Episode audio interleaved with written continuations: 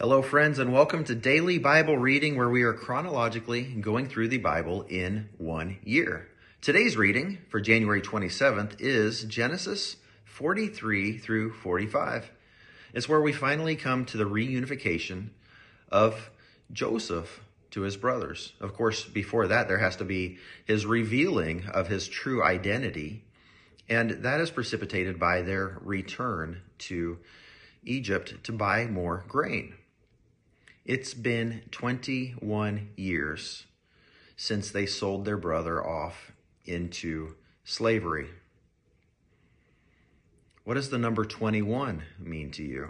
I think of three times seven, seven being uh, a picture of God's complete plan coming to fruition, and three being a, a number that represents the holiness of God, the Father, Son, Holy Spirit. Three times seven, the completion of God's perfect plan coming together, perhaps. I wonder what it means to you. I'd love to hear your thoughts. Well, forty-three begins with Jacob saying, "Go back, buy more grain. We've used up all the grain we have." And the brothers say, "We can't go back without Benjamin.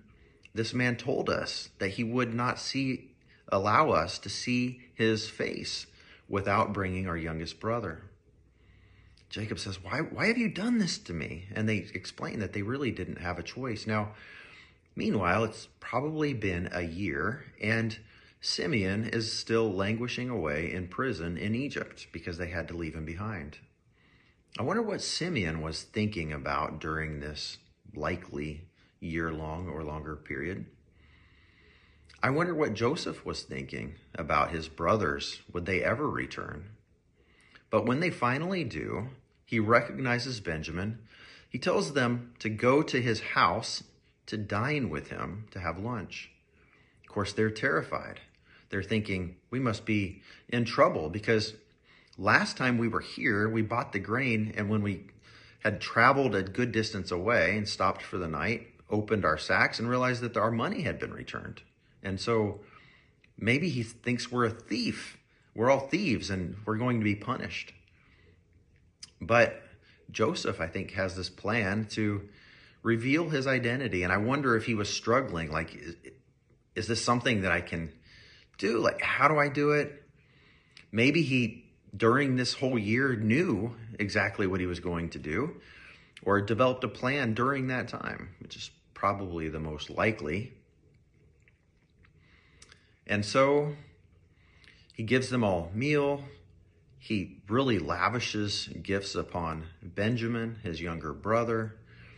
He sends them off once again, and this time he has his silver cup or bowl put in Benjamin's belongings, and he sends them off. And then after they've left, he sends his guards after them and accuses them of stealing the cup.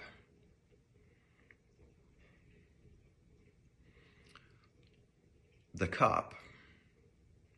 When I read about that, I was thinking about the cup of God's wrath in Revelation. I was thinking about Jesus before the cross saying, "Father, take this cup from me if possible, and yet not my will, but your will be done." And so perhaps the cup was a physical cup, but maybe it even represents the things in store. And silver, of course, refers to money, a currency. It's a precious metal.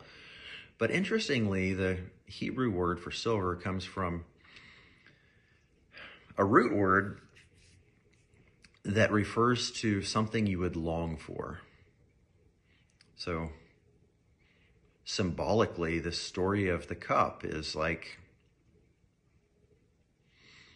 the thing that I've longed for, the thing that is coming for me, that my God's plan for me that I've longed for. And then he reveals himself eventually after confronting them and scaring them. And we see the reunification of this family and the fulfillment of Joseph's dream twenty-one years before that he shared with his brothers that led to them selling him off into slavery. Interesting. My friends, this has been Genesis chapters forty-three through forty-five. I hope that you're reading it. This is meant to be a companion, not a replacement. I hope you're reading it. God bless you all, and we will see you tomorrow.